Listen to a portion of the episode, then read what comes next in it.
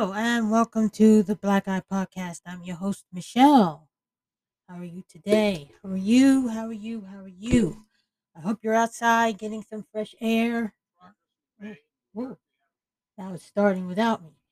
I had some uh, issues earlier um, because the I wanted to find President Biden's um, speech on the vaccine and the vaccine mandate, and I wanted to cover it unedited because I wanted uh, you, the audience, to hear his speech in his own words in its entirety, and then I would comment on it because I made actually several uh, podcasts on this, and I may put them on on the um, on the Patreon.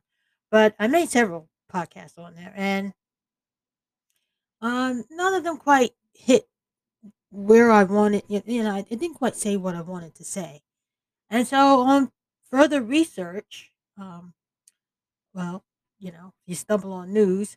Um, I wanted to come in and give you a complete unedited version of his speech.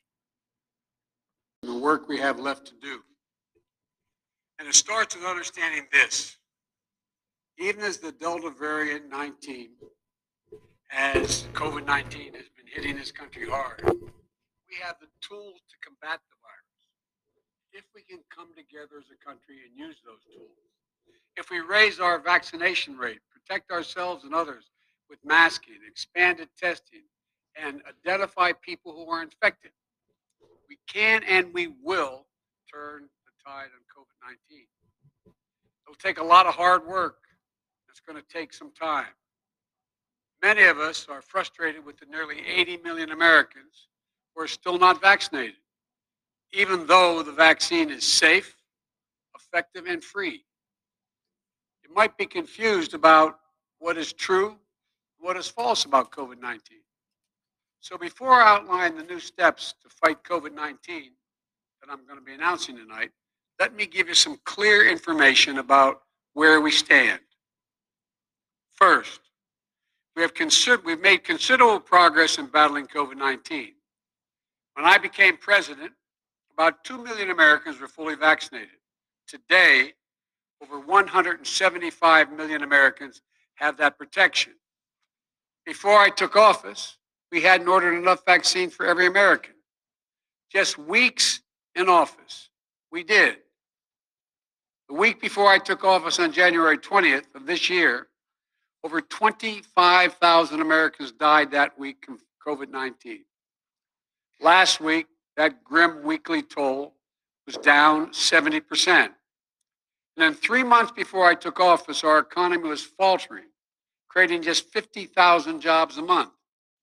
We're now averaging 700,000 new jobs a month in the past three months. This progress is real. But while America is much better shape than it was seven months ago when I took office, I need to tell you a second fact. We're in the tough stretch, and it could last for a while. Highly contagious Delta variant that I began to warn America about back in July spread late summer, like it did in other countries before us.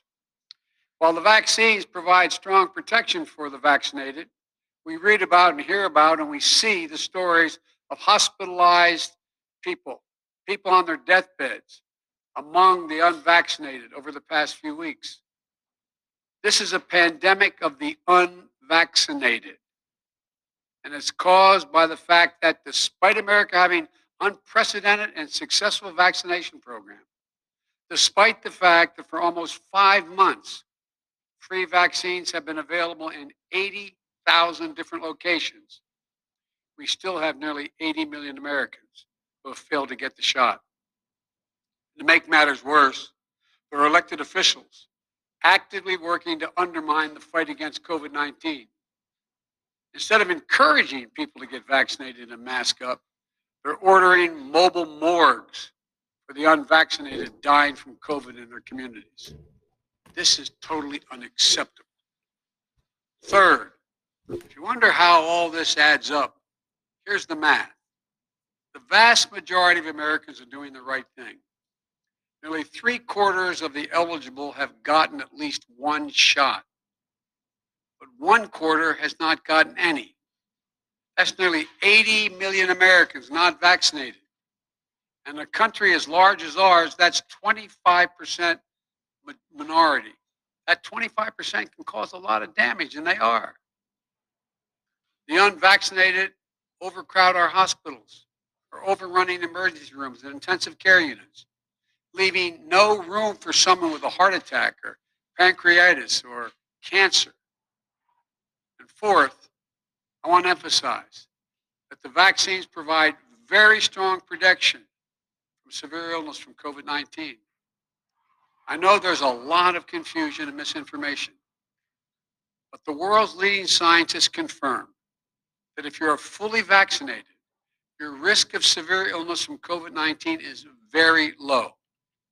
In fact, based on available data from the summer, only one out of every 160,000 fully vaccinated Americans was hospitalized for COVID per day. These are the facts. So here's where we stand. The path ahead, even with the Delta variant, is not nearly as bad as last winter.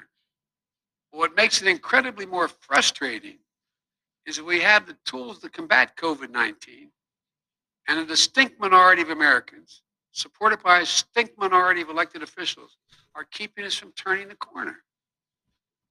These pandemic politics, as I refer to, are, are, make, are making people sick causing unvaccinated people to die. We cannot allow these actions to stand in the way of protecting the large majority of Americans who have done their part. Want to get back to life as normal. As your president, I'm announcing tonight a new plan to require more Americans to be vaccinated to combat those blocking public health. My plan also increases testing, protects our economy, and will make our kids safer in schools.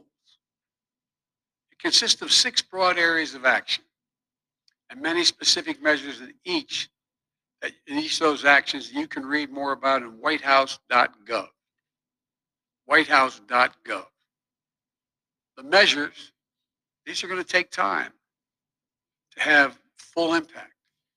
But if we implement them, I believe, and the scientists indicate, that the months ahead we can reduce the number of unvaccinated Americans, decrease hospitalizations and deaths, and allow our children to go to school safely and keep our economy strong by keeping businesses open.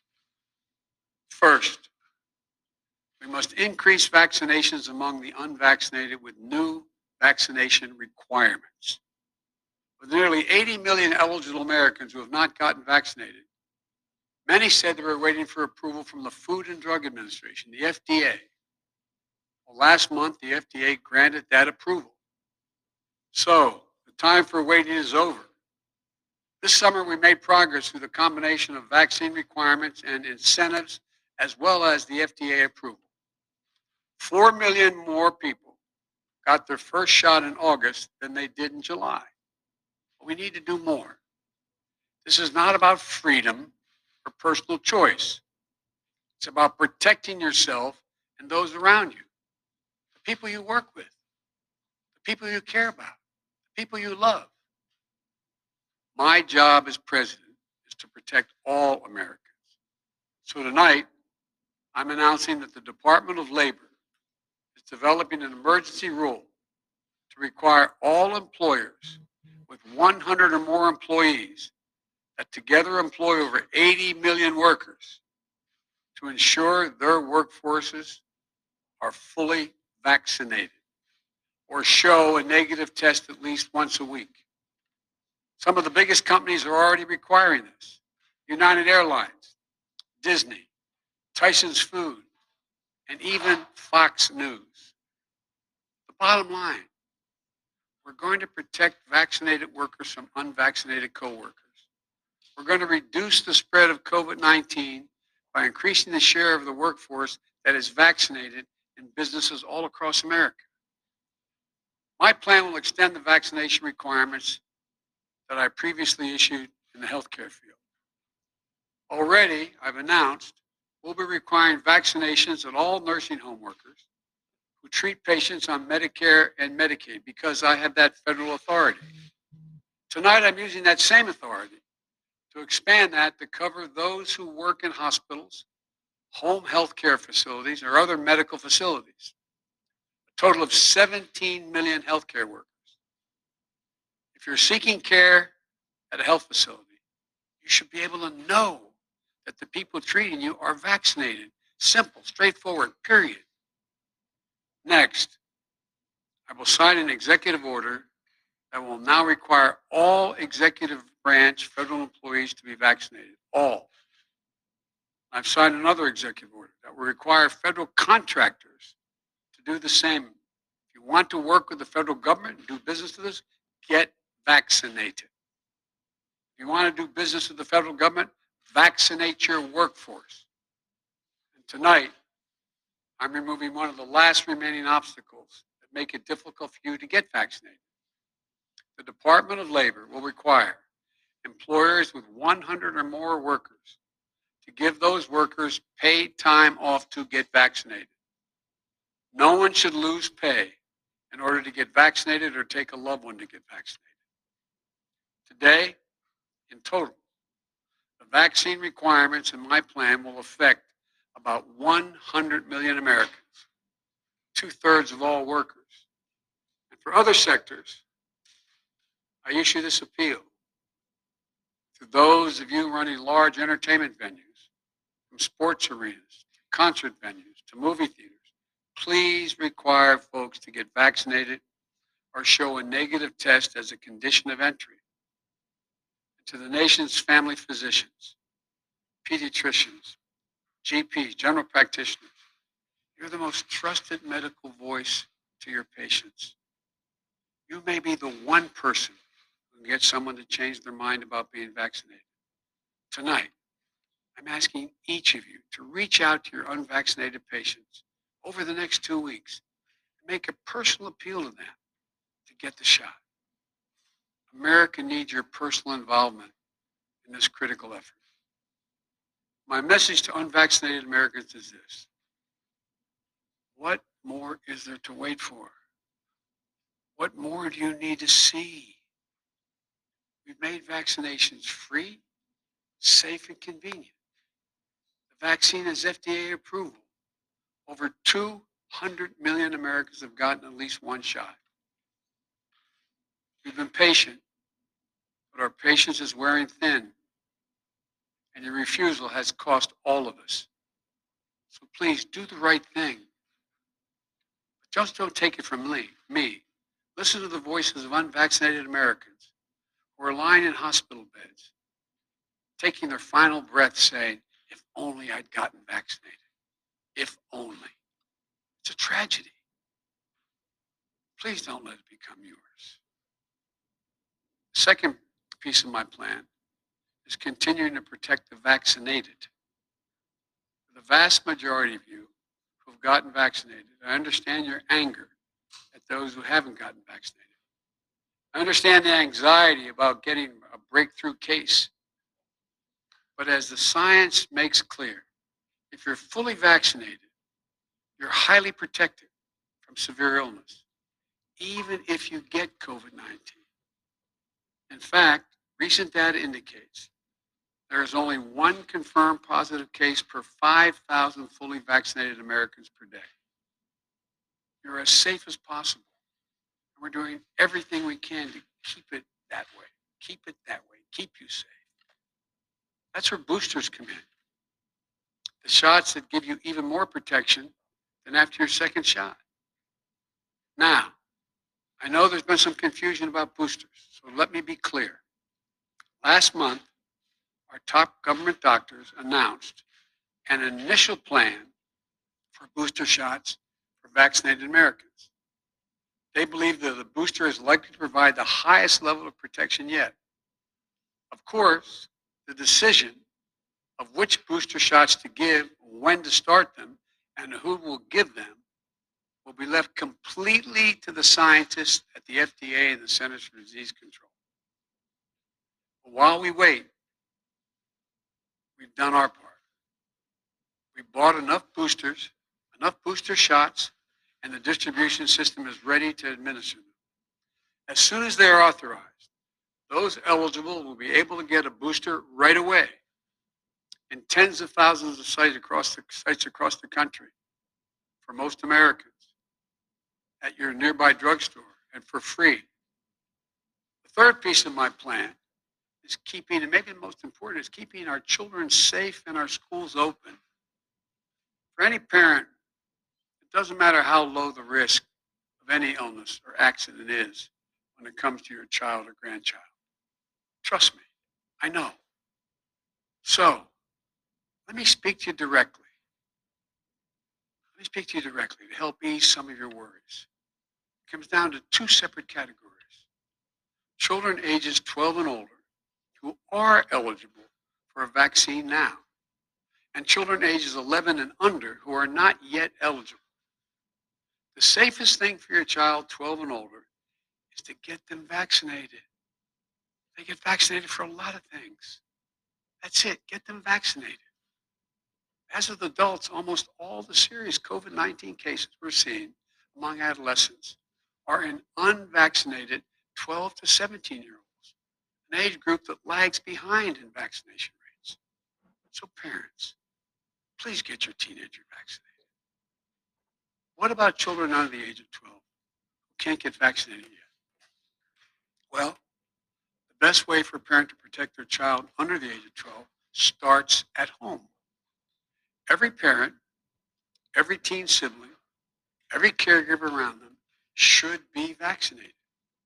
Children have four times higher chance of getting hospitalized if they live in a state with low vaccination rates rather than states with high vaccination rates. Now, if you're a parent of a young child, you're wondering when will it be when will it be the vaccine available for them? I strongly support independent scientific review vaccine uses for children under 12. We can't take shortcuts with that scientific work. But I've made it clear I will do everything within my power to support the FDA with any resource it needs to continue to do this as safely and as quickly as possible. And our nation's top doctors are committed to keeping the public at large updated on the process so parents can plan. Now to the schools. We know that if schools follow the science and implement the safety measures like testing, masking, adequate ventilation systems, which we provided the money for, social distancing, and vaccinations, and children can be safe from COVID 19 in schools. Today, about 90% of school staffs and teachers are vaccinated. We should get that to 100%. My administration has already acquired teachers at the schools run by the Defense Department because I have the authority as president of the federal system, the Defense Department and the Interior Department to get vaccinated. That's authority I possess. Tonight I'm announcing that will require all of nearly 300,000 educators in the federal paid program, Head Start program, must be vaccinated as well to protect your youngest, our youngest, most precious Americans, and give parents their comfort. And tonight, I'm calling on all governors to require vaccinations.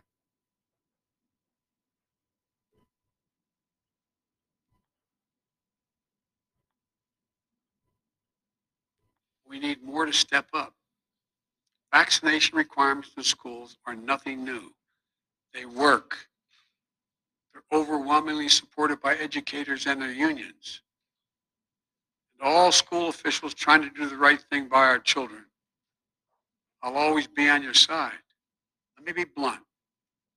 My plan also takes on elected officials in states that are undermining you in these life saving actions.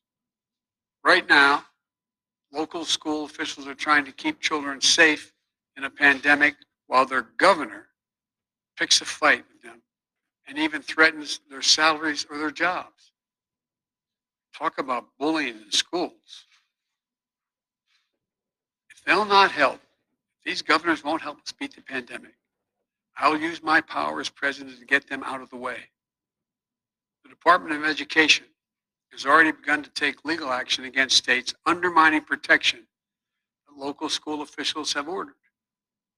Any teacher or school official whose pay is withheld for doing the right thing, we will have that pay restored by the federal government 100%. I promise you, I will have your back.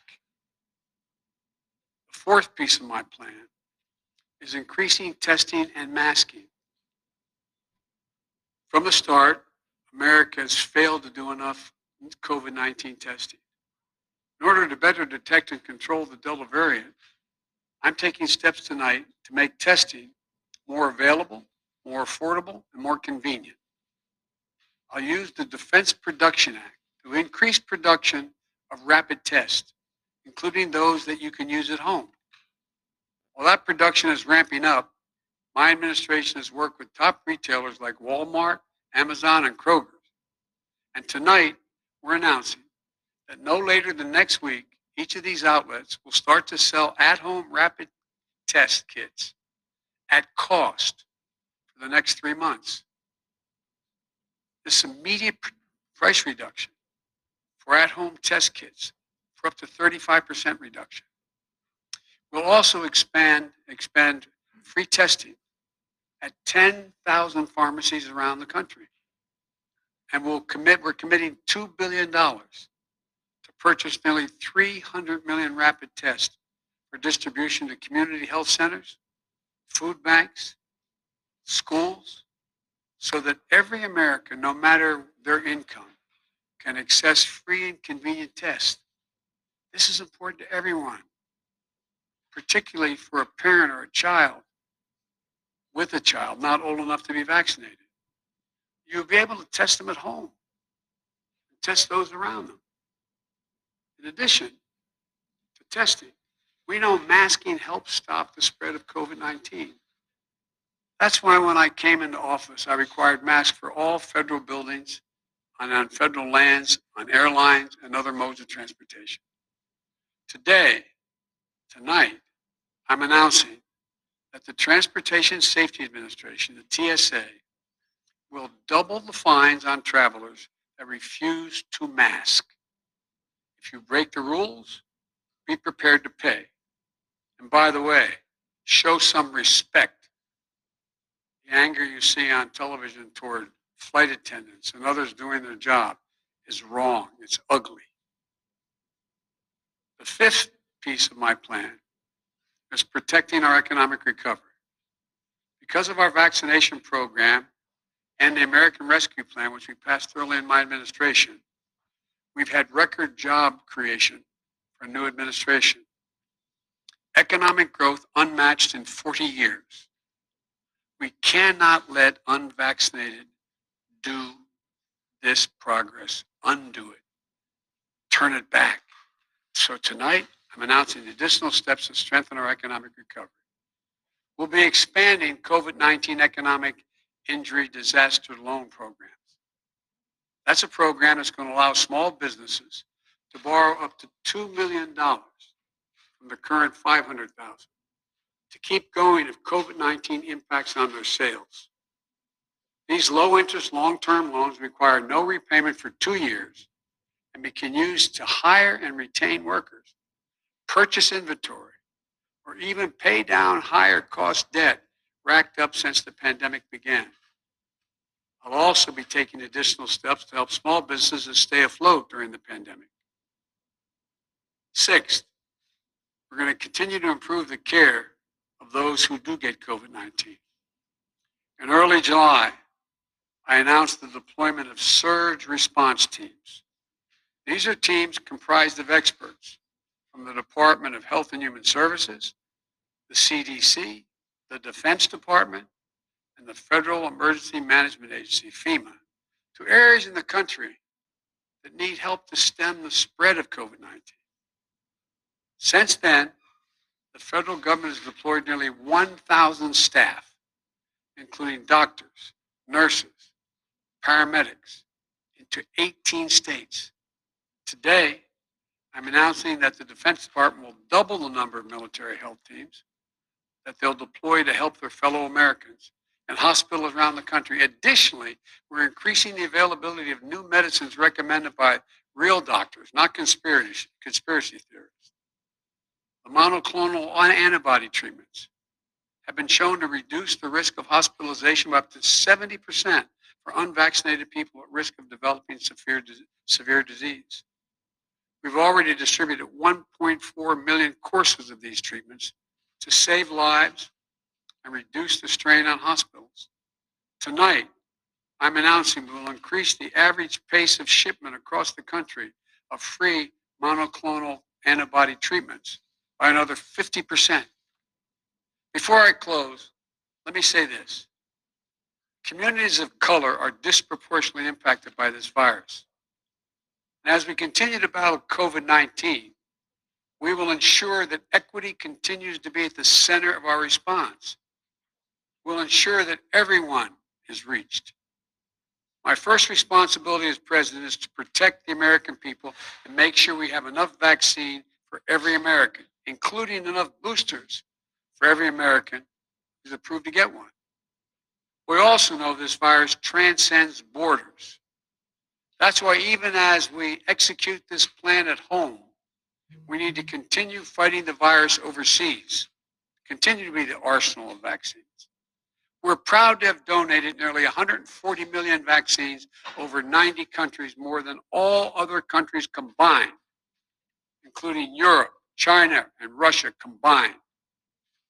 That's American leadership on a global stage. And that's just the beginning. We've also now started to ship another 500 million COVID vaccines, Pfizer vaccines, purchased to donate to 100 lower income countries in need of vaccines. And I'll be announcing additional steps to help the rest of the world later this month.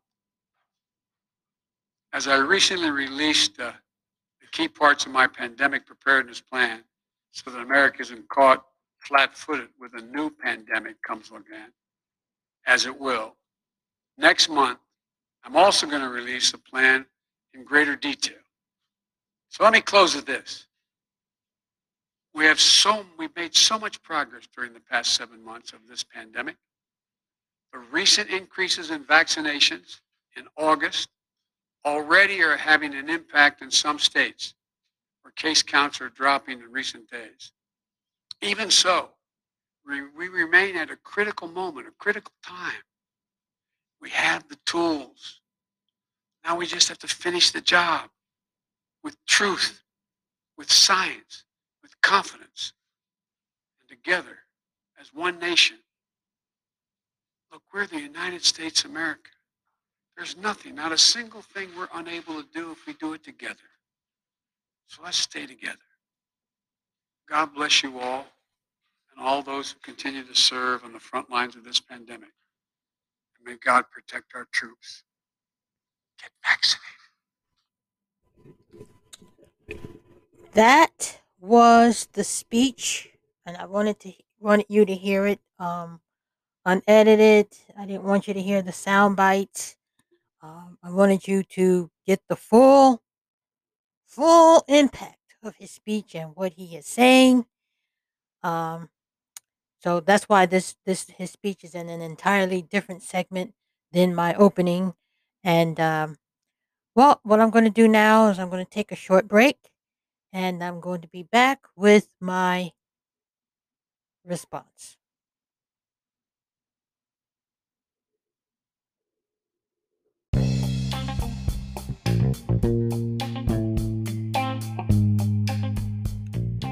You are listening to the Black Eye Podcast.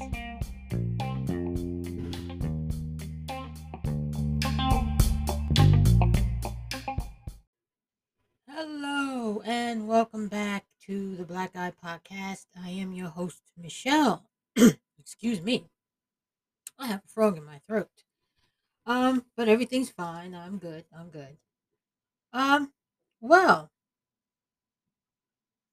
in the previous segment, I gave it all over to President Joe Biden, to uh, his comments, to you know what he meant and what he said, because I thought it was very important important for you to understand what he said and you know, hear his own words and what he said specifically. Okay. And then I can, I'd feel better commenting and responding to what he said um, because it is out in the open and in full, you know, you understand the context to which I'm responding. So, obviously, what he's doing now is making a war on the unvaccinated. That's what it is. It's an all out war on the unvaccinated. Now, no matter where you stand on this, and um, surprisingly, a lot, a lot of people, a huge number of people, are for it. But no matter where you stand on it, it is very clear that the unvaccinated are the new villains of the day. Very clear. Even though there are some reports that show that the unvaccinated are, uh, if you're tested every week and you don't have COVID 19, of course, you're not spreading COVID 19. You've heard me say it time and time again. You heard me repeat it. It's true. If you don't have it, you can't spread it. You're not giving it to anybody. You're not endangering anybody. You're not carrying COVID 19 in your bloodstream unless you have antibodies, of course. But um, nevertheless, the narrative goes forward. He's making war on the unvaccinated. And he says very clearly, you know, this is the pandemic of the unvaccinated. And I, I have some, Have an article here from Blaze Media, excuse me, which um, actually contradicts that a little bit. Um, and I, I advise you to go check out Young Ripper Five Nine. He's a YouTuber and he um, broke down the hospitalizations in the United States and how mon- how many and how much of those hospitalizations were actually due to COVID, and that the it was not as many due to COVID as was insinuated because they're saying they tell you, oh, the hospitals are overwhelmed, but we never really actually see it. We only hear, um, um, we only hear about it. We only hear about it. There's no pictures. They have people do some dramatic stuff. You know, doctors come out and say we're against the unvaccinated. Uh, you have Jimmy Kimmel coming out saying that the unvaccinated, if it's a unvaccinated person and a heart attack person, I'll, I'll let you hear that in his own words. Um, and we'll talk about that later, perhaps in, a, in another segment. Um, the whole attitude toward the, the unvaccinated and how this has been cultivated in the culture, even though it's not entirely true.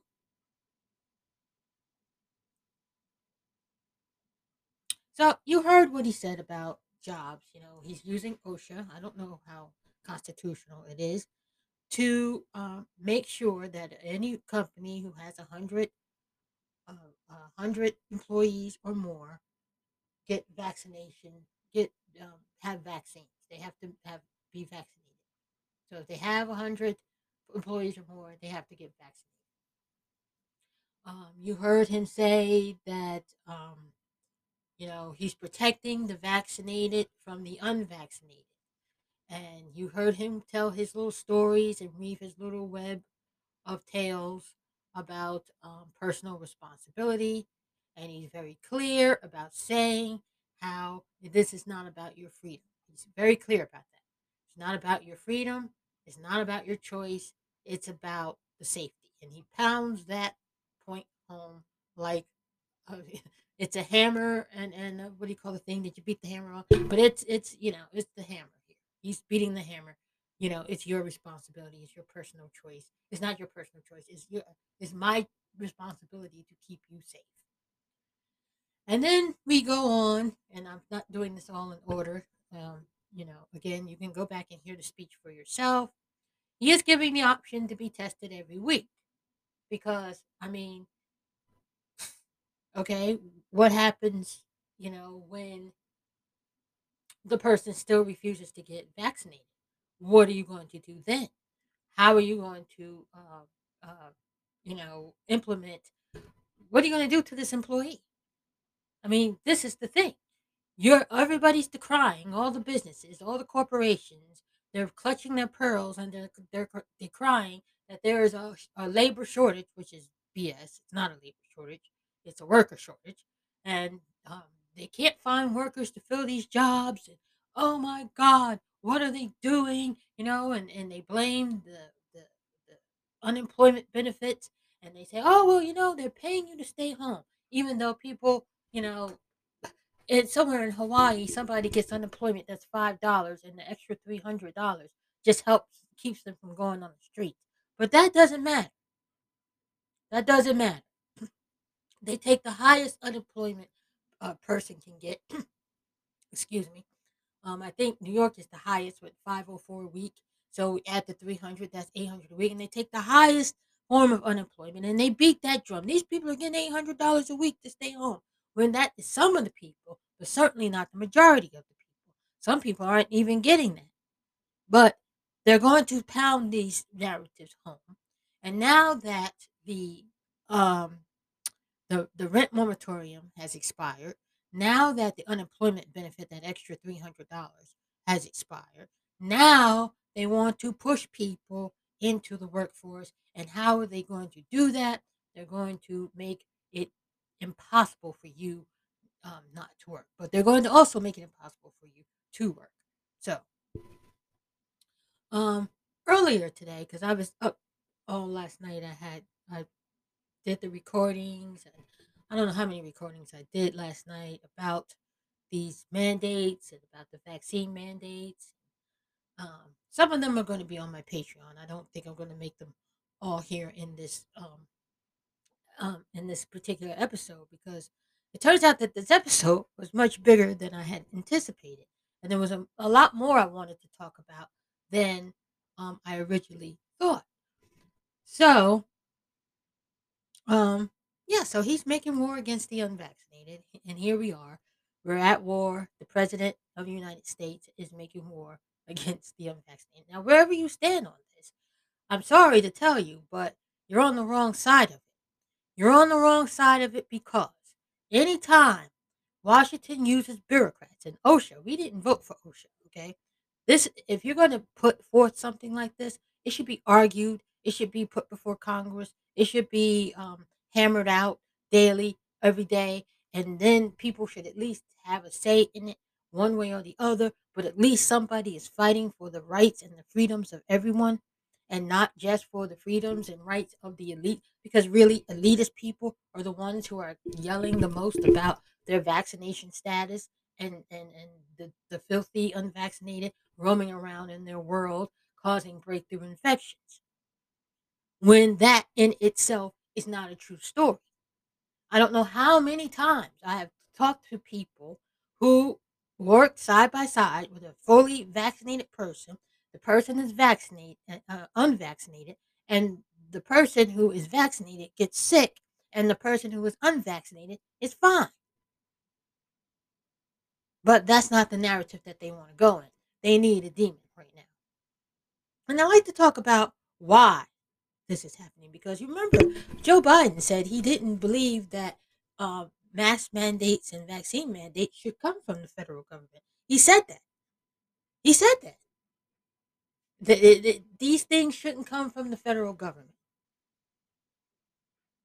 But I think there is also some reasoning behind this. There's a big reason behind this. And I know uh, people are going to say, well, Michelle, you're reaching very far from this. There's, there's a twofold political reason. One is Afghanistan. He wants to turn the page on Afghanistan. Biden wants to turn the page on Afghanistan. Afghanistan was a blunder, a disaster, a deplorable mess. And it's still a mess.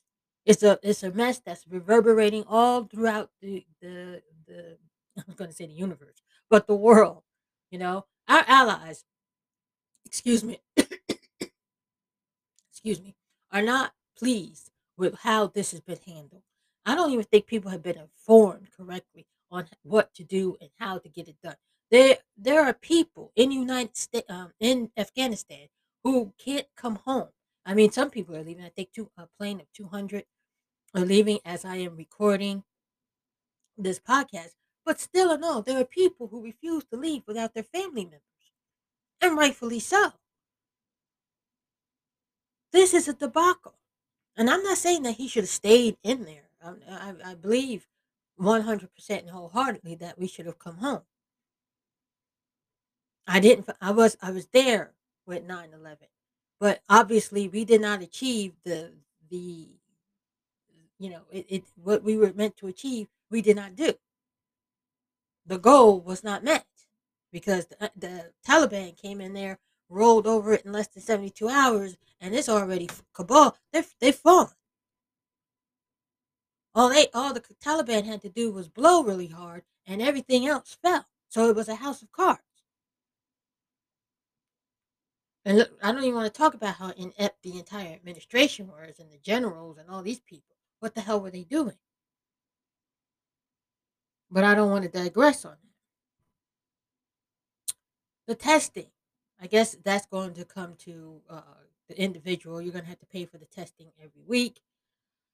And um, as I was saying, I believe it's Afghanistan. He wants to turn the page on Afghanistan, and the, the clue he gives me when he he speaks is this is world leadership because he's talking about the vaccines, and I think that's a little bit toward the end.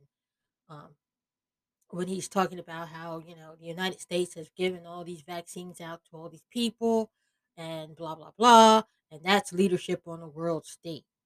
And then I, I like I'm on my computer there, and I look up and I go, huh, that's an interesting turn of phrase, leadership on a world stage.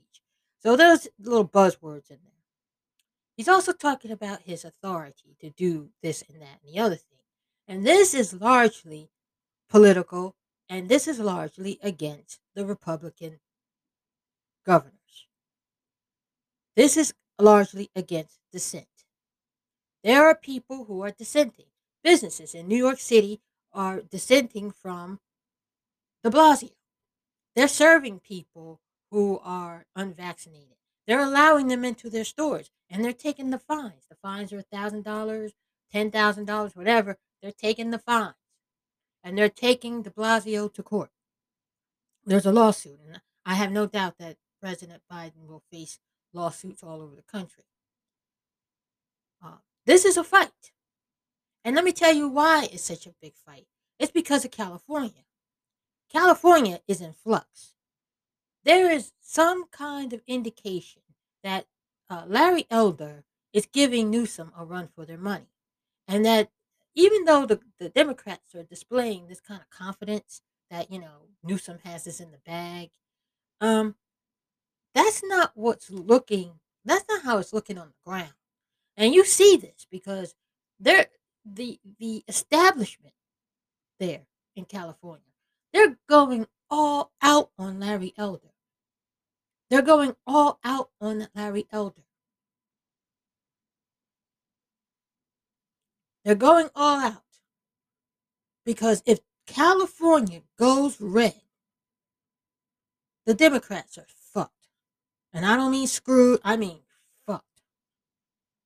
Like, whoa, California, red.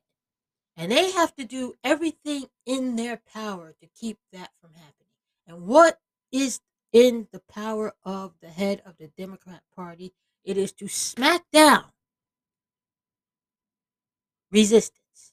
It is to smack down Ron DeSantis. It's to smack down, I forgot the name of the Texas governor there. It is to do this.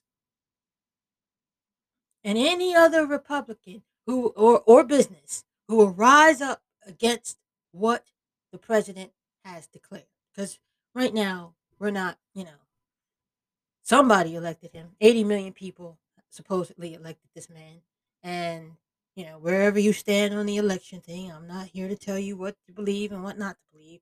I'm just looking at some things and I'm thinking, that's interesting because that's what I do. I'm a news junkie. So I sit around and look at things and I look, I hear uh, news reports, I read news reports, and I think to myself, that's very interesting. So, what Biden has to do now is he has to stand up and be leadership material. And you know who also adopted this? De Blasio. Because now they have to be strong. De Blasio is out. He's out. He's done. You know, God, I'm counting the hours, the minutes, the months, all the things that people count to end a, a terrible situation. I'm counting them. God get him out too. But he's looking at the governorship. He's looking at being governor. He's putting his little toe in there to to to, to be the governor of New York. And I pray, God, I pray, do not allow this man to become governor. Send him into the oblivion where he belongs. Push him away. Put him on the alternate reality bus and let it go off somewhere into the great beyond. When we think of de Blasio, we want to think of him as he is no longer here. But I'm going back to the mandates because these are tying in. You know, uh, New York City has the vaccine passport nonsense where you can't sit in a restaurant and have uh, anything, you know. And if you're caught, because they have, he actually, as crime is rising, by the way, crime is rising. So he, he instead of employing police to counteract crime, he's employing some kind of officers to go into businesses and look and, and check people for passports, vaccine passports. And if people, if uh, uh, the unvaccinated happen to be in your establishment, the business could get fined up to ten thousand dollars or something like that. I have to look it up. I know it's it's it's some money. They're gonna take a fine. Struggling businesses during a pandemic fighting to stay alive. You have to deal with this. You have to have somebody at your front door. You got to pay an extra person to sit there and look at vaccine passports. I talked about this before. I'm not going to bore you with it again. But here we are. And the reason why he's doing that, and it's not for your health, because he wants to look strong as a governor. He wants to look strong. He wants to say, I took control. I commanded the situation. I forced people to get vaccination.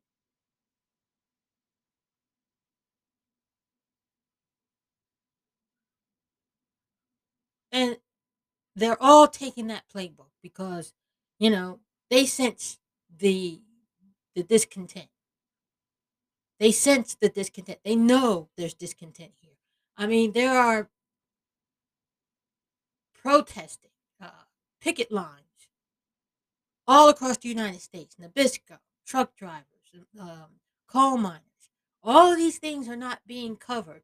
Why? Because they don't want you to see what's really going on. There's a huge disconnect, uh, disconnect, yes, and discontent. It's outrageous.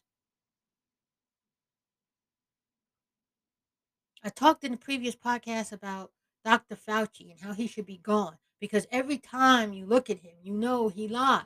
They have more documents showing how he lied. He, he lied. He lied about gain of function. The mainstream media or the legacy media, CNN, they're not talking about that. They're not pressing him on that. When I see him, I see a person who is no longer viable. He's no longer trustworthy.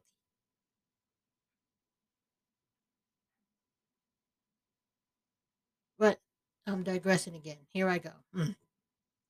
Bringing it back to the vaccine mandates. Okay.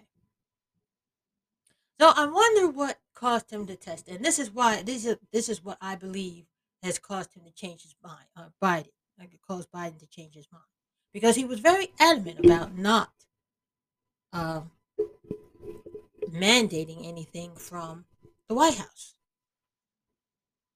But since he's been down in the polls, since he's been drowning in disaster, now he wants to come out. He's he's the most coherent I have ever seen him. Let me just say. I don't know how you feel about it, but good lord.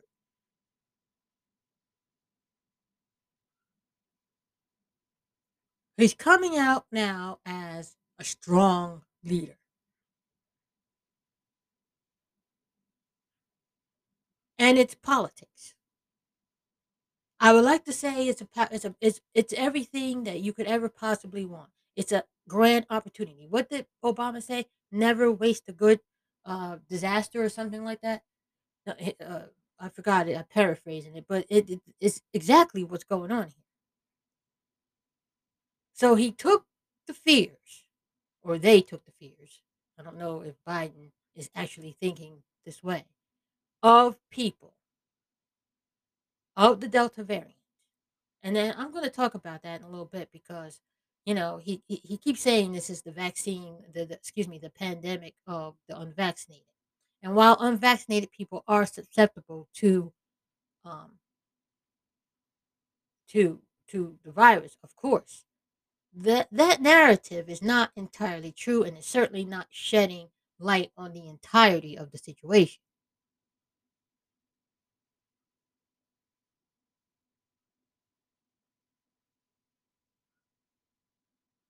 But it's the the law affects private businesses, businesses who were um, a little skeptical about actually implementing a vaccine mandate. This gives them an out.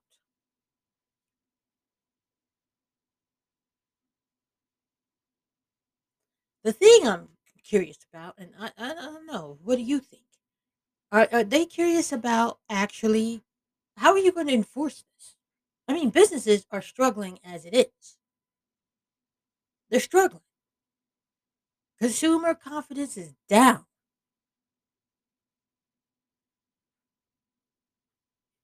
And this push, this push coming from Washington is not good. It's a big, big, big bad. I'm putting in the simplest terms possible. It's bad. You know, fire bad, tree pretty. This is bad. And on the surface, it looks like it's a sensible thing to do. Look at him. He's taking responsibility for um, the deaths on his watch. He's being a strong hand. He's got a strong leadership. And he keeps using those words I'm here to protect you. Scariest words I've ever heard from any government official. It is our duty to keep you safe.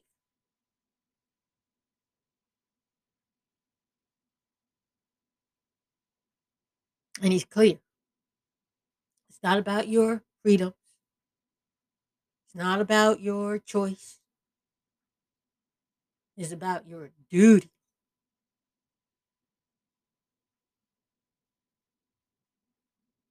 Even though the science does not necessarily support what they're saying.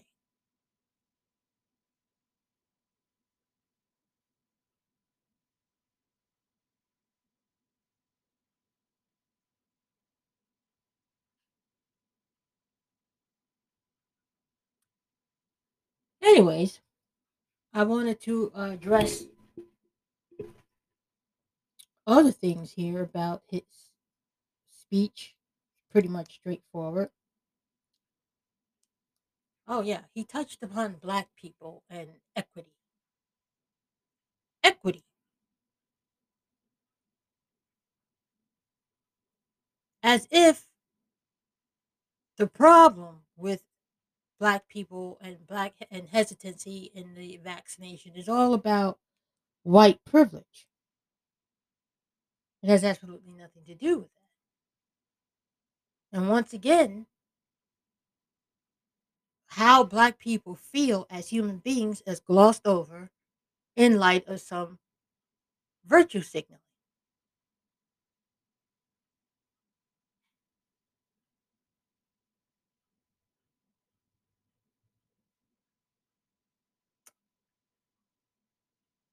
So,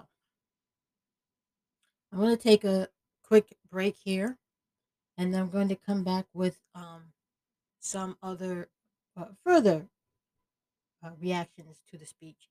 But also, I'm going to put up some challenges because there's a couple of articles here that um, absolutely challenge what uh, Biden is saying and challenges the narrative.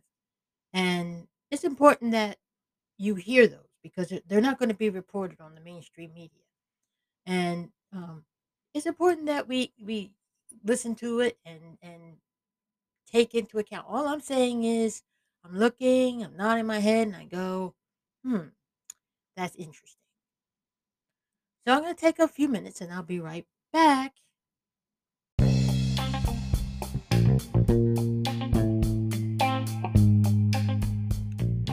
You are listening to the Black Eye Podcast.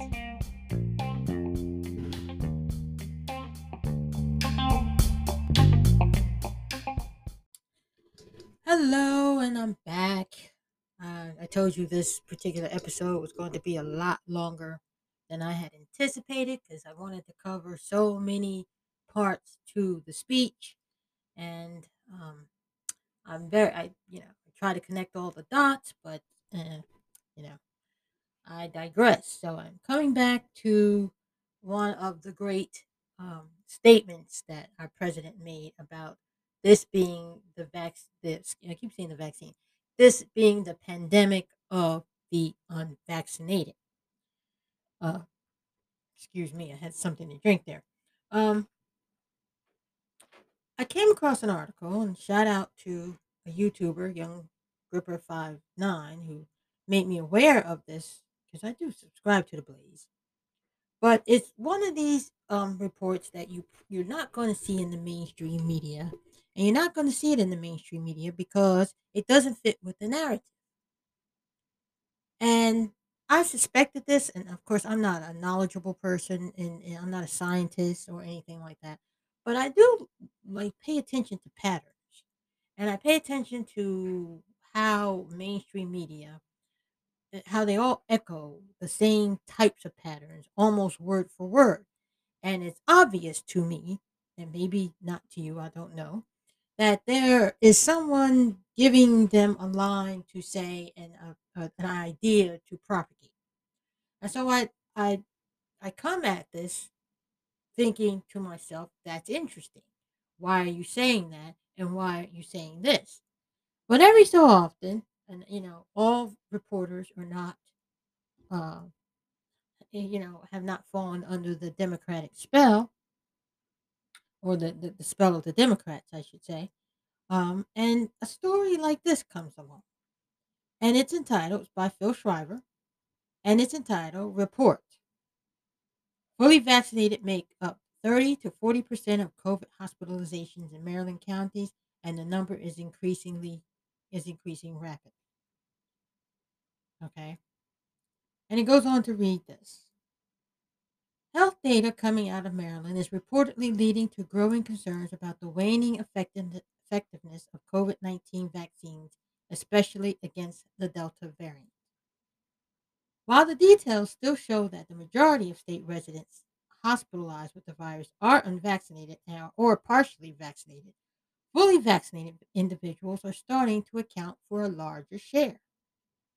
Infections, illness, and hospitalizations are increasing rapidly among fully vaccinated people, according to the data from the Maryland Department of Health and New Research. WBAL TV reported on Tuesday. The outlet said the trend has led some public health experts to argue, quote, it's time to refrain thinking about the message on vaccines to note that they won't necessarily keep you from getting sick, but they will increase your chance of survival. Over the past three months in Anne Arundel County, about 30% of the people hospitalized with COVID 19 are fully vaccinated. That's 30%. That's a lot, the report stated. There's a similar time frame and trend in neighboring Howard County, where health officials said roughly 30 to 40% of people hospitalized with COVID 19 are fully vaccinated. Anne Arundel County Health, uh, Health Officer Dr. Nalish Kalamaranan hope I pronounced that correctly, um, blamed the trend on waning vaccine efficacy alongside the rise of the Delta variant. Goes on to quote, because Delta spreads more easily and causes more severe cases, we do see some hospitalizations, Calamari explained. While Maryland, while the Maryland data is currently being framed as an outlier, there are indicators that it's part of a national trend. Public health experts and mainstream media figures for weeks have inundated the American public with the line that the unvaccinated individuals presently account for nearly all of the COVID 19 hospitalizations. usually citing a figure between 95 and 98%. But as the Blaze's Daniel Horowitz pointed out earlier this month, those figures were pulled from a range six month analysis produced by the U.S. Centers of Disease Control and Prevention. When looking more closely at the month to month figures, one can see that the percentage share of hospitalizations among fully vaccinated people has been steadily ticking upward since the start of the year. Let me read that again.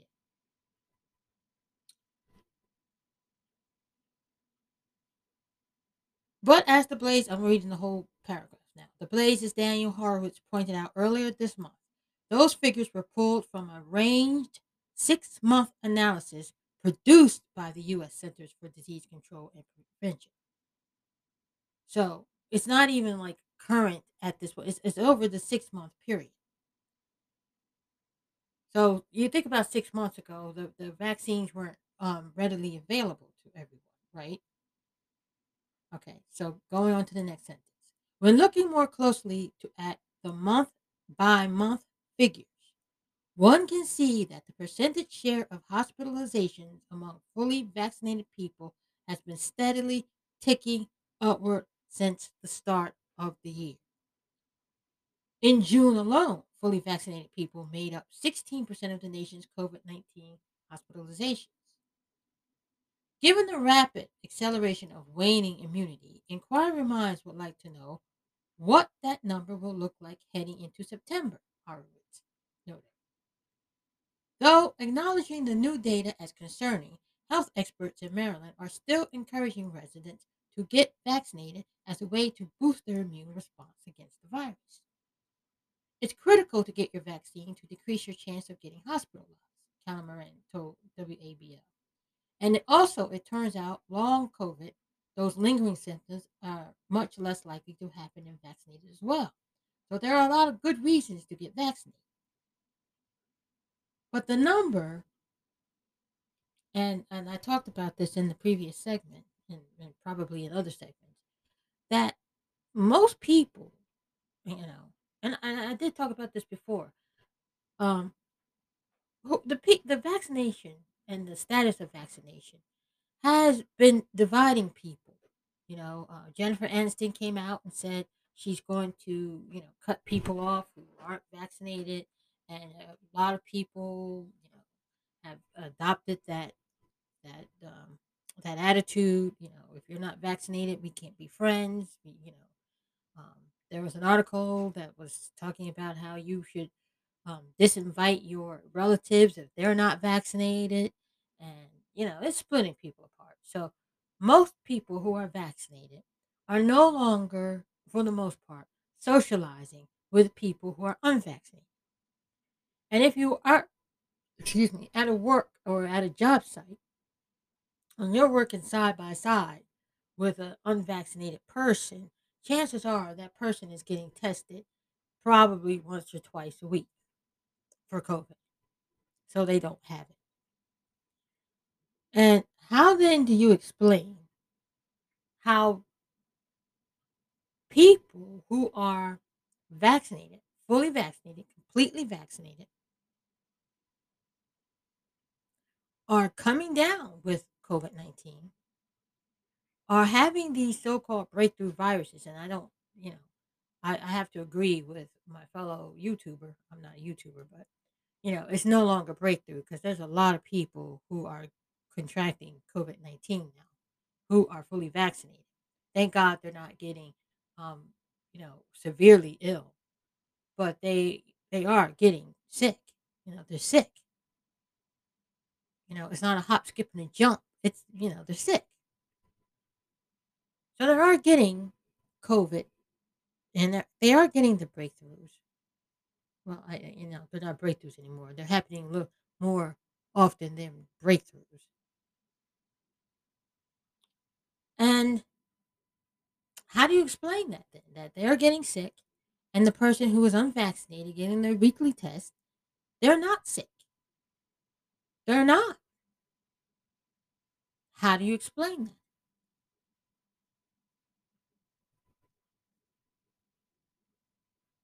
I don't know. I'm not pretending to know. I'm just saying, you know, that's interesting. I'm looking at it. I'm listening to it. I'm watching it. I think that's interesting. That's something interesting to look at, an interesting question to ask.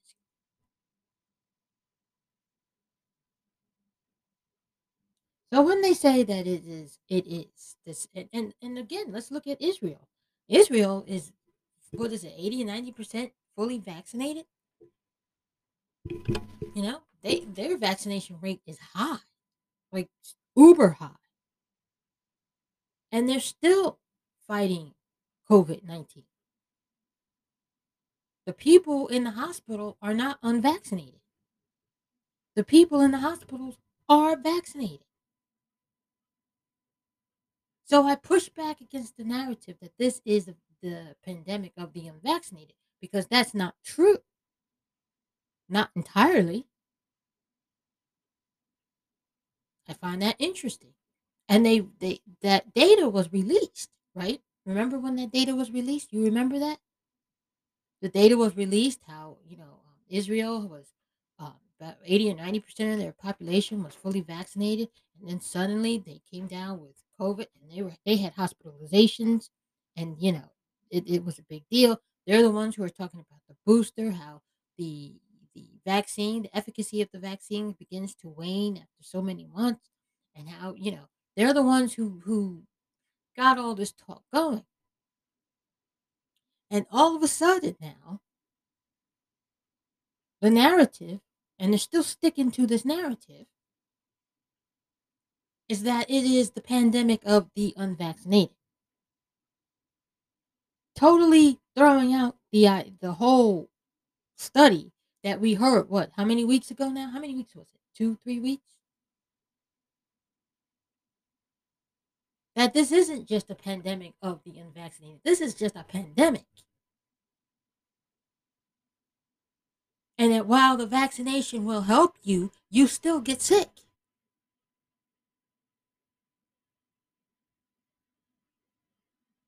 They're pushing this narrative, and the president is pushing this narrative. And he's pushing this narrative by making war against the unvaccinated. I, have I've talked about this. I talked about it ad infinitum. I know everybody's tired of it, but yeah. I can't help yelling tripe when tripe is being served. and you know, again, here we are. Here we are. Here's the narrative. Here is the narrative. You heard his words. You know, those are not my words. Those are his words.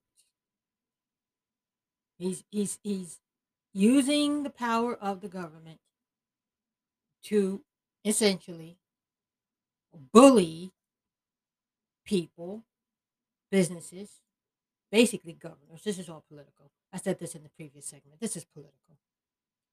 Because he needs to tramp down on, he needs to be seen as strong, number one. He needs to be seen as strong. Because right now, in the, in, in the Afghanistan debacle, he's seen as weak. So he's got to reclaim that narrative. He's got to come out of this strong. He's got to come out of the gate. He's got to smack down dissent DeSantis, the Texas governor, any other person, any other governor who's going to fight against him, he's got to smack that down. He's got to smack down big business. If big business is not going along with this, or anybody who's going to fight him on this, or going to resist, he's got to smack that down. He's got to be seen as the leader who has the reins of this unbridled population 80 million people. And then there's a thing here you know, the numbers keep being played around here. First he says it's 175 million, then he says it's 200 million, then it's 80 million people, then it's 100 and some million people. I'm thinking to myself, well, how many people, how, how many people are actually vaccinated? Because when I look up online and I ask, you know, how many people are actually vaccinated, it doesn't come up at 75%. It really doesn't come up at 75, uh, 75%, 200 million people. It comes up nowhere near that. I find that very interesting. But they're telling us that two thirds of Americans are vaccinated. Let's go with that. And now he wants to come against the remainder of people who are unvaccinated. 75 million people is a huge rip roaring success in a country of 322 million people. That's a rip roaring success. I think that's a, a success. And no matter where you stand on this, you know, the chickens always come home to roost. Our founding fathers, whether you like them or you don't like them, but you know, Benjamin Franklin had his little finger on the pulse there when he says, when you give up essential liberties for safety, you deserve neither safety or liberty.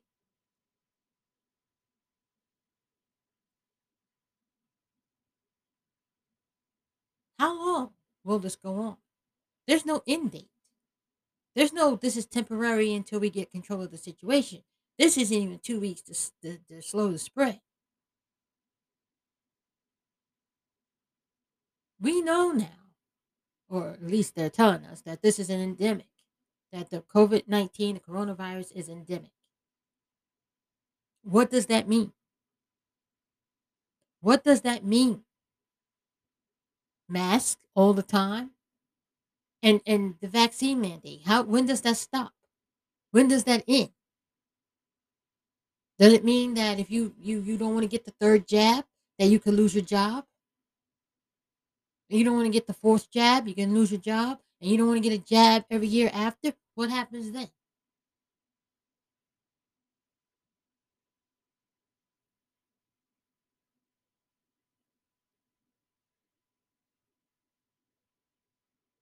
They're going to be fining businesses who do not comply. I think I read somewhere upward upward of fourteen thousand dollars if you are, you know, not compliant with the government rules. Which means, once again, this big spending pressure. Because it's, uh, and again, I'm going to go back to the po- politics. You know, what do they say that the unvaccinated are keeping them for, for keeping uh, the recovery or preventing the recovery? Why are the unvaccinated preventing the recovery? Because there's a lot of reasons here. I only named two. It was one was, um, you know, Afghanistan, and two, I believe it's they know that um, Newsom is going to be recalled. He's in danger. They're putting on an air of actual uh, confidence. They believe that it's all in Newsom's favor. Excuse me. The ball is in their court, they feel. Um, they have the polls on their side. Ooh, the polls. Wink, wink, nudge, nudge. We all know how that works for Democrats. So I'm really confident that News, uh, Newsom is going to be recalled based on that alone. But anyways, they, they, they're very confident that Newsom is going to win. He won't be recalled. And they're throwing everything in the kitchen sink at Larry Elder. Everything, including the kitchen sink the toilet, everything. Mainstream media, the, the so-called liberals, you know, they hate racism and they'll they'll call you a racist anytime that you disagree with them. It's because you're a racist. Well, something racist happened to Larry Elder. They some a woman dressed in a gorilla suit threw an egg at him. It missed. It's a disgusting behavior. Do you think mainstream media covered that? No. But Larry Elder is going to come in and he's going to lift the mask mandates. He's going to help businesses, small businesses, because those are the ones who are really suffering out there. He's going to turn things around, reopen California, and get it turned back around so that people can go you know, and have their businesses, have their livelihood, save themselves, you know, while they still can. Don't forget, millions of people lost their businesses because of these lockdowns.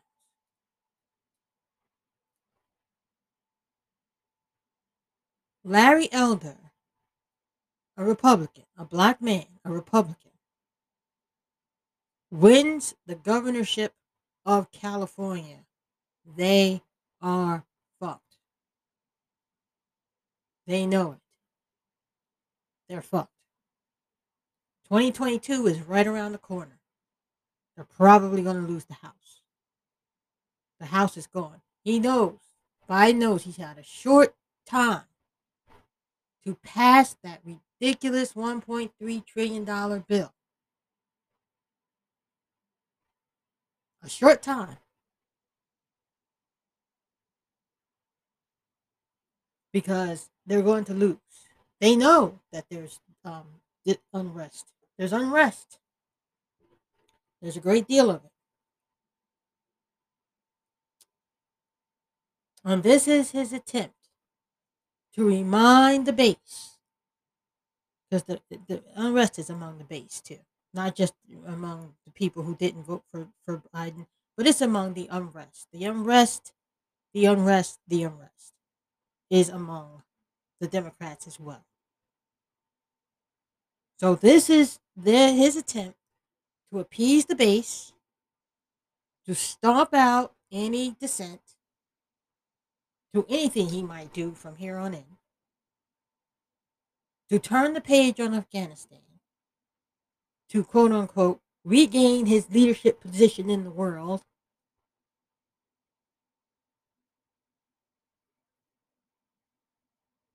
and and I could go on and on. There's there's a lot of little things, but I don't even know if Biden is cognizant enough to be that insidious. Obviously, it's it's people around him.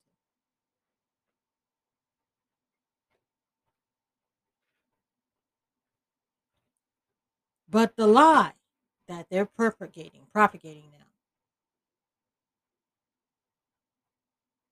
you know, the unvaccinated, the unvaccinated, being the new boogeyman now. Not Afghanistan, not the Taliban, not unvaccinated people um, walking over the border, testing positive for COVID, going into cities everywhere, all over the country. Not those people. But you and me, American citizens. We're the enemy.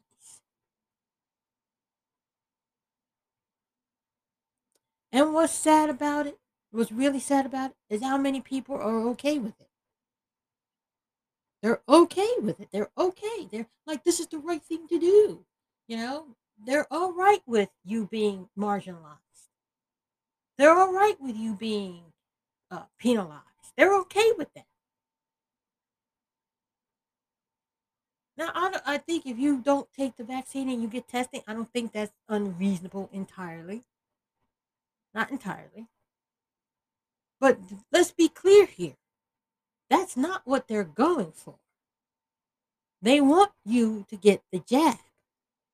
And they're going to do everything in their power to make certain that your life is hell until you do.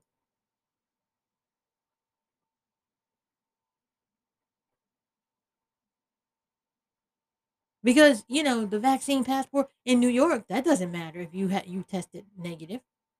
It doesn't matter. You have to be vaccinated in order to go sit uh, into a concert. And you heard what President Biden said. If you have a concert in a venue, because earlier this weekend, for people who, who are uh, around, the football stadium was packed. In Florida, Tampa Bay Buccaneers versus the Dallas Cowboys. 70,000 people sold out. No vaccine mandates, no uh, mask mandates. None of them. Sold out. College bas- uh, college football. I forgot what team that was. Stadium sold out. No social distancing, no max, no masks, no vaccine passports. Sold out. Crazy. And people were, were chanting "fuck Biden," but you know that's that's another point. but that's what's going on, you know. And I I not even really cover the surface. I really wanted to delve into that speech, but it's pretty straightforward, you know. He said what he said. and uh, you know it's wrong for it to come from from uh, Washington because once Washington employs bureaucrats and gives them the power to implement and to execute a law, they never give that power back. They never give that power back. Once they're empowered, it never stops. Taxation, just fine example, taxes. Taxes in the United States, income tax was never for the working people. It was always for the rich. It really was. It was for the rich. They were spending money on castles and everything. And then what's his name? Um, Eisenhower. It wasn't Eisenhower. I'm sorry. Roosevelt. Teddy Roosevelt looked at them because he was from this world, and they're spending money on houses and building these fabulous houses. And he instituted the income tax. It was for the wealthy. Somehow, some way, it worked itself down to the working man. Maybe taxes were supposed to be temporary, but they never stopped.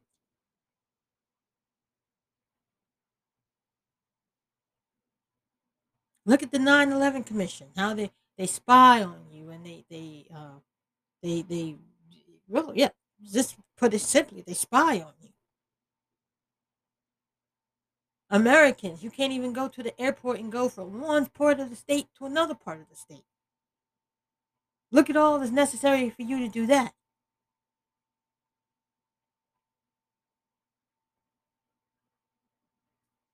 You got to take off your shoes. You got to go through x ray. This is your country. But once that was implemented, it, they never took it back. Nobody ever stopped it.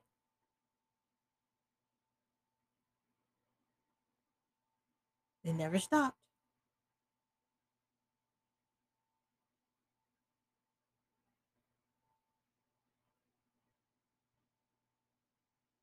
And now the president is empowering another federal bureau, federal issues, you know, federal uh, office.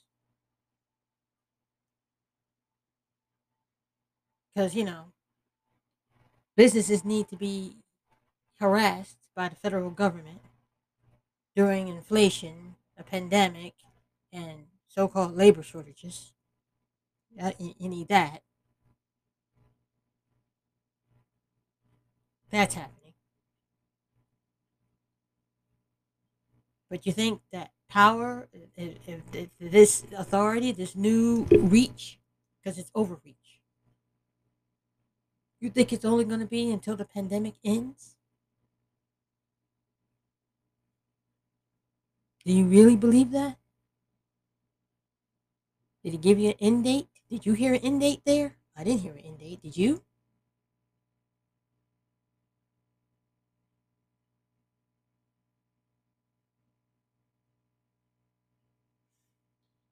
And those of you who are not taking the jab, is this something that's going to change your mind? Is this going to be like, well, you know, you can't beat City Hall, you might as well get the jab?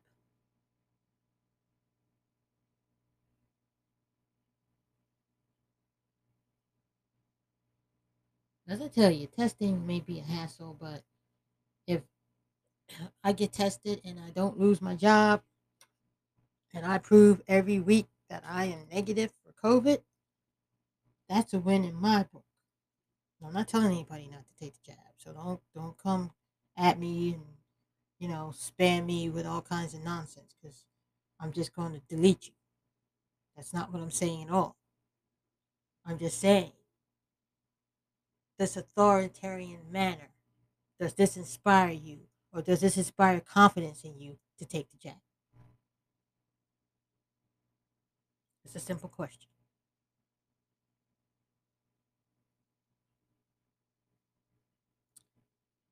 Anywho, if you've made it with me this far, thank you very much. Thank you for listening. And um, leave a voice message in the uh, and I'll leave a you know leave a voice message to, at, at the link below. I'm a little tired. I was up all night. This is like my fourth podcast on it. But um, don't forget to come visit me. Follow me on Instagram, Twitter. Um, I have an email. Uh, leave a voice message in the description below. And uh, listen, it's still gorgeous outside. Go out there, have a good day, and uh, don't let them get to you. Bye bye. Hello, and I'm back. Uh, I told you this particular episode was going to be a lot longer than I had anticipated because I wanted to cover so many parts to the speech, and um, I'm very, I you know, I try to connect all the dots, but uh, you know, I digress. So I'm coming back to one of the great um, statements that our president made about this being the vac. This I keep saying the vaccine. This being the pandemic of the unvaccinated. Uh, excuse me, I had something to drink there. Um, I came across an article and shout out to a YouTuber, Young Gripper Five Nine, who made me aware of this because I do subscribe to the Blaze. But it's one of these um, reports that you you're not going to see in the mainstream media, and you're not going to see it in the mainstream media because it doesn't fit with the narrative. And I suspected this, and of course, I'm not a knowledgeable person, and, and I'm not a scientist or anything like that. But I do like pay attention to patterns, and I pay attention to how mainstream media, Uh, how they all echo the same types of patterns, almost word for word. And it's obvious to me, and maybe not to you, I don't know, that there is someone giving them a line to say and a, a, an idea to propagate. And so I, I, I come at this thinking to myself, that's interesting. Why are you saying that? And why are you saying this? But every so often, and you know, all reporters are not, uh, you know, have not fallen under the Democratic spell or the, the, the spell of the Democrats, I should say. Um, and a story like this comes along. And it's entitled, it's by Phil Schreiber, and it's entitled Report.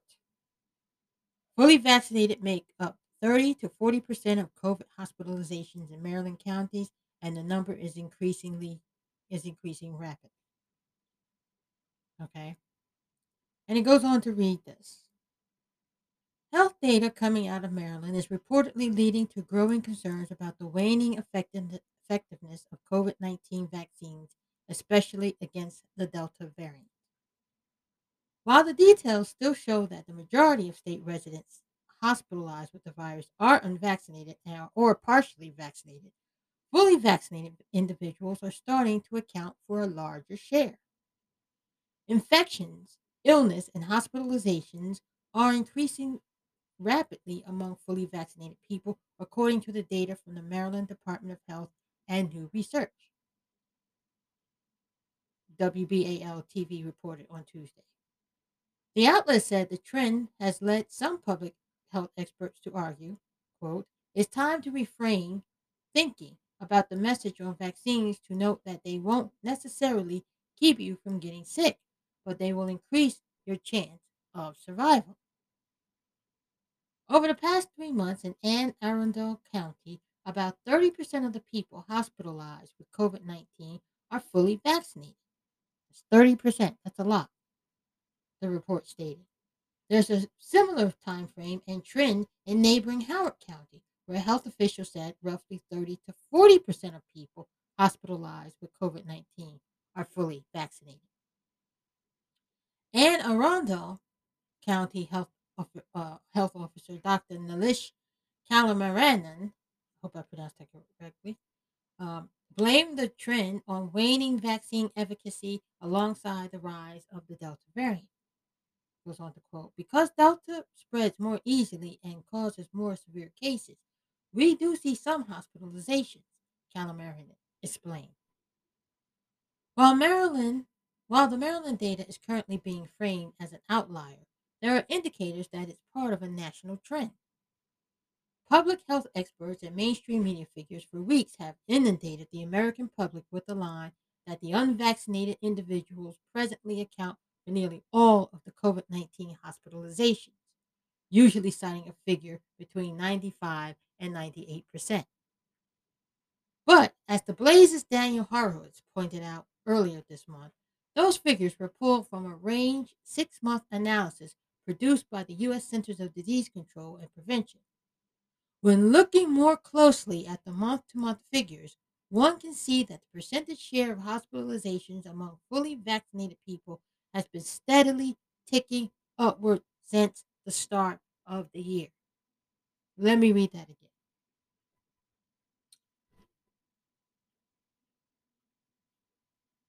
But as the Blaze, I'm reading the whole paragraph now. The Blaze's Daniel Horowitz pointed out earlier this month, those figures were pulled from a ranged six month analysis produced by the U.S. Centers for Disease Control and Prevention. So it's not even like current at this point, it's, it's over the six month period. So you think about six months ago, the, the vaccines weren't um, readily available to everyone, right? Okay, so going on to the next sentence. When looking more closely to, at the month by month figures, one can see that the percentage share of hospitalizations among fully vaccinated people has been steadily ticking upward since the start of the year. In June alone, fully vaccinated people made up 16% of the nation's COVID 19 hospitalizations. Given the rapid acceleration of waning immunity, inquiry minds would like to know what that number will look like heading into September, Horowitz noted. Though acknowledging the new data as concerning, health experts in Maryland are still encouraging residents to get vaccinated as a way to boost their immune response against the virus. It's critical to get your vaccine to decrease your chance of getting hospitalized, Calamarian told WBAL. And it also, it turns out, long COVID, those lingering symptoms are much less likely to happen in vaccinated as well. So there are a lot of good reasons to get vaccinated.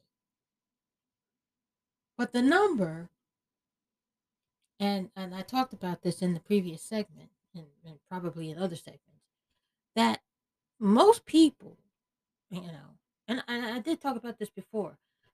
Um, the the vaccination and the status of vaccination has been dividing people. You know, uh, Jennifer Aniston came out and said she's going to, you know, cut people off who aren't vaccinated, and a lot of people, you know, have adopted that that um, that attitude. You know, if you're not vaccinated, we can't be friends. We, you know, um, there was an article that was talking about how you should um, disinvite your relatives if they're not vaccinated. And, you know, it's splitting people apart. So, most people who are vaccinated are no longer, for the most part, socializing with people who are unvaccinated. And if you are, excuse me, at a work or at a job site, and you're working side by side with an unvaccinated person, chances are that person is getting tested probably once or twice a week for COVID. So they don't have it. And how then do you explain how people who are vaccinated, fully vaccinated, completely vaccinated, are coming down with COVID 19 are having these so-called breakthrough viruses, and I don't, you know, I, I have to agree with my fellow YouTuber. I'm not a YouTuber, but you know, it's no longer breakthrough because there's a lot of people who are contracting COVID nineteen now, who are fully vaccinated. Thank God they're not getting, um, you know, severely ill, but they they are getting sick. You know, they're sick. You know, it's not a hop, skip, and a jump. It's you know, they're sick. So they are getting COVID, and they are getting the breakthroughs. Well, I you know they're not breakthroughs anymore. They're happening a little more often than breakthroughs. And how do you explain that then? That they're getting sick, and the person who is unvaccinated getting their weekly test, they're not sick. They're not. How do you explain that?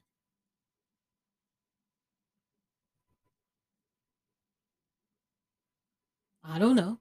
I'm not pretending to know. I'm just saying, you know, that's interesting. I'm looking at it. I'm listening to it. I'm watching it. I think that's interesting. That's something interesting to look at, an interesting question to ask.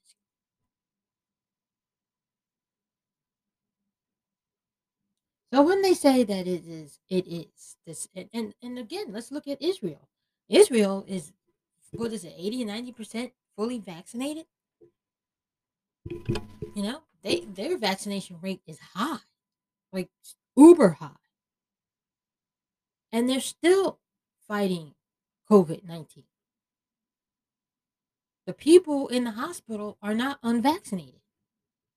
The people in the hospitals are vaccinated. So I push back against the narrative that this is the pandemic of the unvaccinated because that's not true. Not entirely. I find that interesting. And they they that data was released, right? Remember when that data was released? You remember that? The data was released how, you know, um, Israel was um, about 80 or 90% of their population was fully vaccinated and then suddenly they came down with COVID and they were they had hospitalizations and you know, it, it was a big deal. They're the ones who are talking about the booster, how the the vaccine, the efficacy of the vaccine begins to wane after so many months, and how, you know, they're the ones who who got all this talk going. And all of a sudden now, the narrative, and they're still sticking to this narrative, is that it is the pandemic of the unvaccinated. Totally throwing out the uh, the whole study that we heard. What? How many weeks ago now? How many weeks was it? Two, three weeks. That this isn't just a pandemic of the unvaccinated. This is just a pandemic. And that while the vaccination will help you, you still get sick.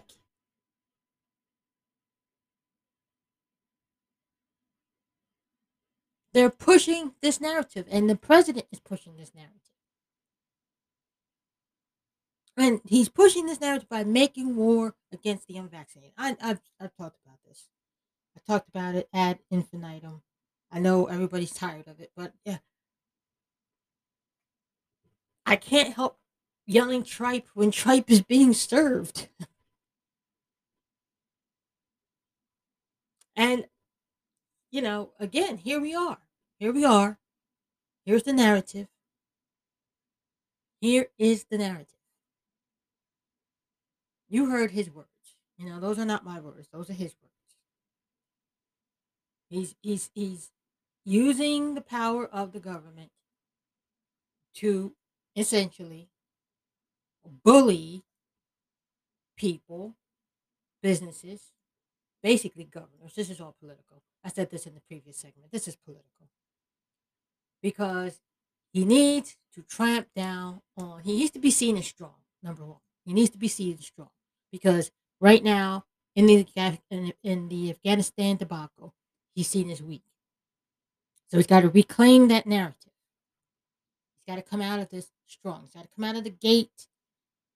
He's got to smack down dissent DeSantis, the Texas governor, any other person, any other governor who's going to fight against him, he's got to smack that down. He's got to smack down big business. If big business is not going along with this, or anybody who's going to fight him on this, or going to resist, he's got to smack that down. He's got to be seen as the leader who has the reins of this unbridled population 80 million people. And, and then there's a thing here you know, the numbers keep being played around here. First, he says it's 175 million. Then he says it's 200 million. Then it's 80 million people. Then it's 100 and some million people. I'm thinking to myself, well, how many people? How how many people are actually vaccinated? Because when I look up online and I ask, you know, how many people are actually vaccinated, it doesn't come up at 75%. It really doesn't come up at 75 uh, 75%, 200 million people. It comes up nowhere near that. I find that very interesting. But they're telling us that two thirds of Americans are vaccinated. Let's go with that. And now he wants to come against the remainder of people who are unvaccinated. 75 million people is a huge rip roaring success in a country of 322 million people. That's a rip roaring success. I think that's a, a success. And no matter where you stand on this, you know, the chickens always come home to roost. Our founding fathers, whether you like them or you don't like them, but you know, Benjamin Franklin had his little finger on the pulse there when he says, when you give up essential liberties for safety, you deserve neither safety or liberty.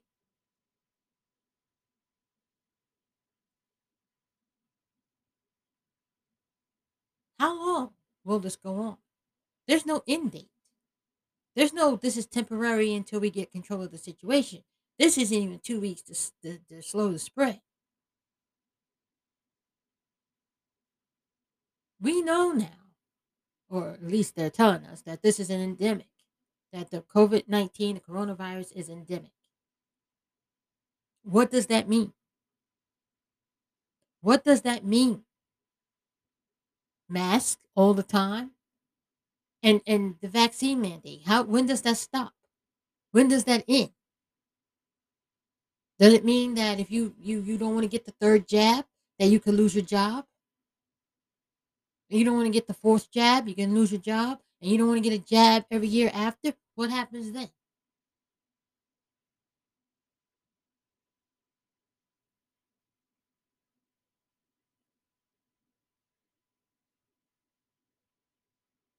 They're going to be fining businesses who do not comply. I think I read somewhere upward upward of fourteen thousand dollars if you are, you know, not compliant with the government rules, which means, once again, this big spending pressure. Because, it's, uh, and again, I'm going to go back to the po- politics. You know, what do they say? That the unvaccinated are keeping them for, for keeping uh, the recovery or preventing the recovery. Why are the unvaccinated preventing the recovery? Because there's a lot of reasons here. I only named two. It was one was um, you know, Afghanistan, and two, I believe it's they know that um, Newsom is going to be recalled. He's in danger. They're putting on an air of actual uh, confidence. They believe that it's all in Newsom's favor.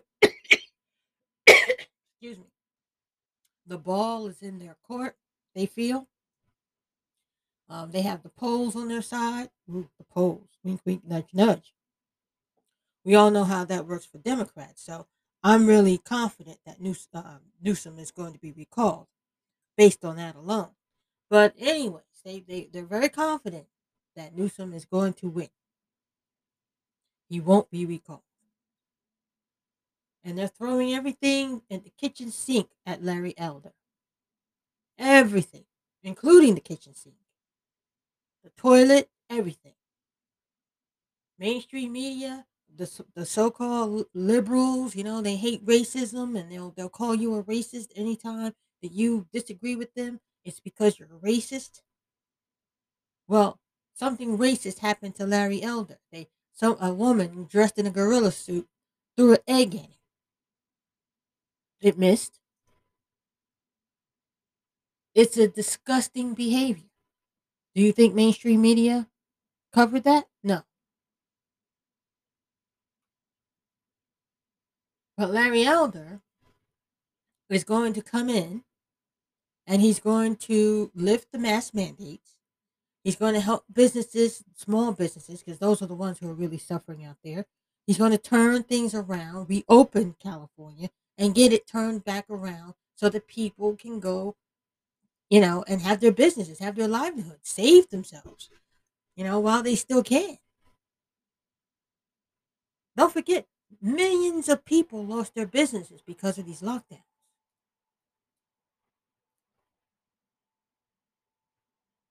Larry Elder, a Republican, a black man, a Republican, wins the governorship of California.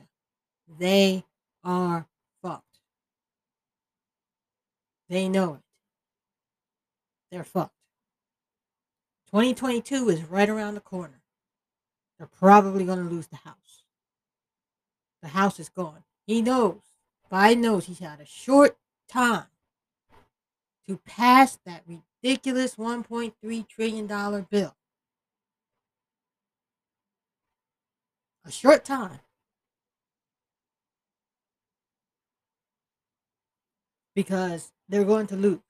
They know that there's um, unrest. There's unrest. There's a great deal of it. And this is his attempt to remind the base, because the, the, unrest is among the base too, not just among the people who didn't vote for, for Biden, but it's among the unrest. The unrest, the unrest, the unrest is among the Democrats as well.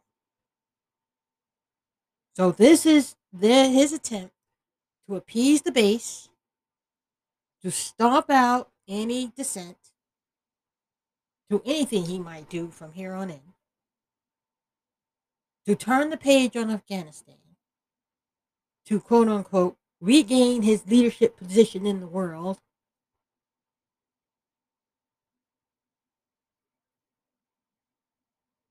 And, and I could go on and on. There's there's a lot of little things, but I don't even know if Biden is cognizant enough to be that insidious. Obviously, it's it's people around him.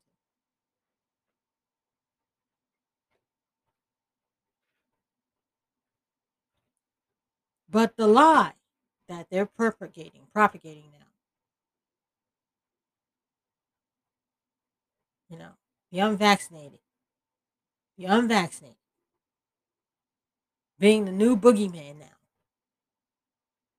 Not Afghanistan, not the Taliban, not unvaccinated people um, walking over the border, testing positive for COVID, going into cities everywhere, all over the country, not those people.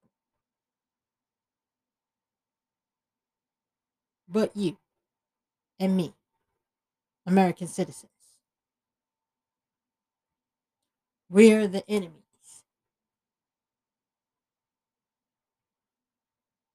And what's sad about it, what's really sad about it, is how many people are okay with it. They're okay with it. They're okay. They're like, this is the right thing to do. You know, they're all right with you being marginalized. They're all right with you being uh, penalized. They're okay with that.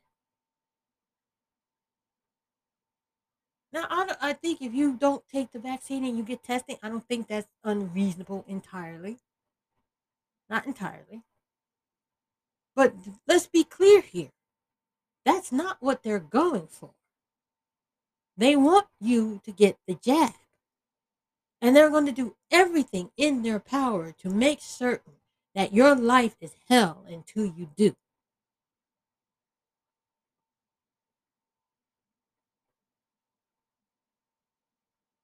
Because, you know, the vaccine passport in New York, that doesn't matter if you ha- you tested negative. It doesn't matter. You have to be vaccinated in order to go sit uh, into a concert. And you heard what President Biden said if you have a concert in a venue, because earlier this weekend, for people who, who are around, the football stadium was packed. In Florida, Tampa Bay Buccaneers versus the Dallas Cowboys. 70,000 people sold out. No vaccine mandates, no uh, mask mandates. None of them. Sold out. College uh, college football. I forgot what team that was. Stadium sold out. No social distancing, no max, no masks, no vaccine passports. Sold out. Crazy. And people were, were chanting fuck Biden, but you know, that's that's another point. but that's what's going on. You know, and I, I not even really cover the surface. I really wanted to delve into that speech, but it's pretty straightforward. You know, he said what he said. and uh, you know it's wrong for it to come from from uh, Washington because once Washington employs bureaucrats and gives them the power to implement and to execute a law, they never give that power back. They never give that power back. Once they're empowered, it never stops. Taxation, just fine example, taxes. Taxes in the United States, income tax was never for the working people. It was always for the rich. It really was. It was for the rich. They were spending money on castles and everything. And then what's his name? Um, Eisenhower it wasn't Eisenhower. I'm sorry, Roosevelt. Teddy Roosevelt looked at them because he was from this world, and they're spending money on houses and building these fabulous houses. And he instituted the income tax. It was for the wealthy. Somehow, some way, it worked itself down to the working man. Maybe taxes were supposed to be temporary, but they never stopped.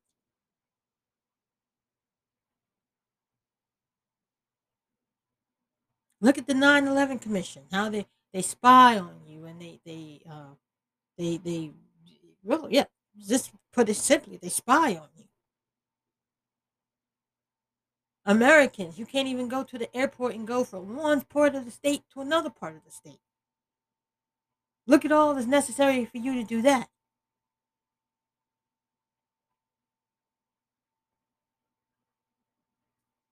You got to take off your shoes. You got to go through x ray. This is your country. But once that was implemented, it, they never took it back. Nobody ever stopped it.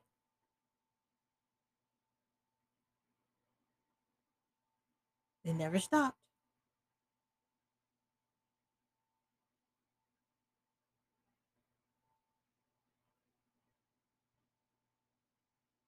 And now the president is empowering another federal bureau, federal issues, you know, federal uh, office.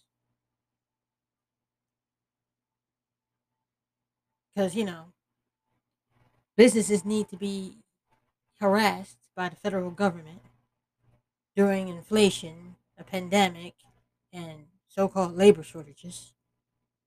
You, need that. That's happening. But you think that power, if, if, if this authority, this new reach, because it's overreach, you think it's only going to be until the pandemic ends? Do you really believe that? Did he give you an end date? Did you hear an end date there? I didn't hear an end date. Did you?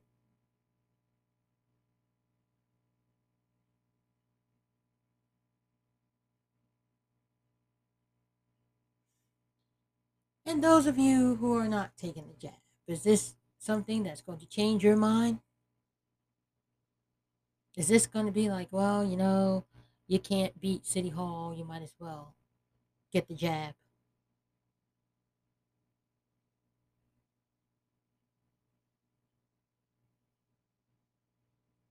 As I tell you, testing may be a hassle, but if I get tested and I don't lose my job, and I prove every week that I am negative for COVID, that's a win in my book.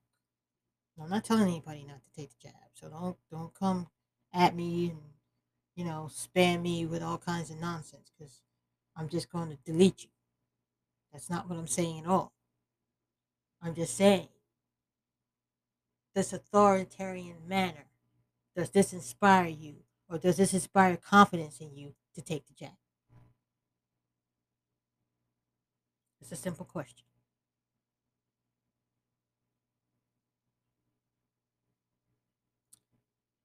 Anywho, if you've made it with me this far, thank you very much. Thank you for listening. And um, leave a voice message in the uh, and I'll leave a you know leave a voice message to, at, at the link below. I'm a little tired. I was up all night. This is like my fourth podcast on it. But um, don't forget to come visit me. Follow me on Instagram, Twitter.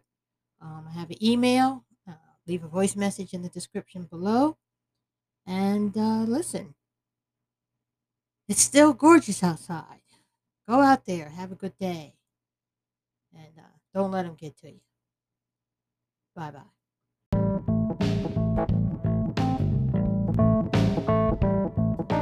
You have just heard the Black Eye Podcast. If you would like to contact me, you can do so through Twitter at MHB1070, on Instagram at My1029, that's M H I G H 1229, 1029, excuse me, or on Patreon at theblackeyepodcast.com.